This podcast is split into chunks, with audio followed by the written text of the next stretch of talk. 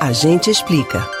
O Bolsa Família tem o objetivo de contribuir para o combate à pobreza e à desigualdade no Brasil.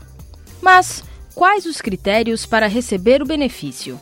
Podem se beneficiar com o programa famílias em situação de pobreza, ou seja, com renda por pessoa entre R$ 89,01 a R$ 178,00, ou em extrema pobreza, aquelas que têm renda por pessoa de até R$ 89,00 por mês e que tenham gestantes, mães que amamentam, crianças ou adolescentes entre 0 e 17 anos.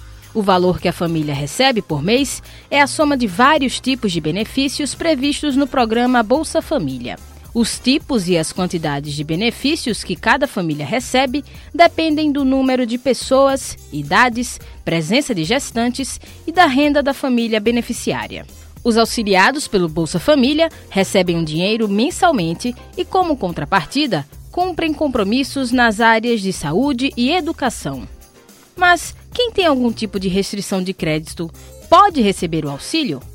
Não há nenhuma relação entre a pessoa negativada com o recebimento do Bolsa Família. O mesmo ocorre com os auxiliados pelo benefício de prestação continuada, BPC.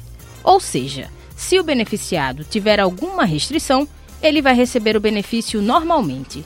Quem recebe o Bolsa Família precisa manter o cadastro sempre atualizado para continuar a receber o benefício.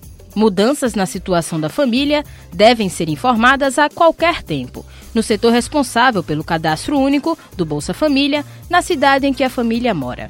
Mesmo que não haja nenhuma mudança, a confirmação das informações do cadastro deve ser feita obrigatoriamente a cada dois anos. Isis Lima para a Rádio Jornal, Rádio Notícia.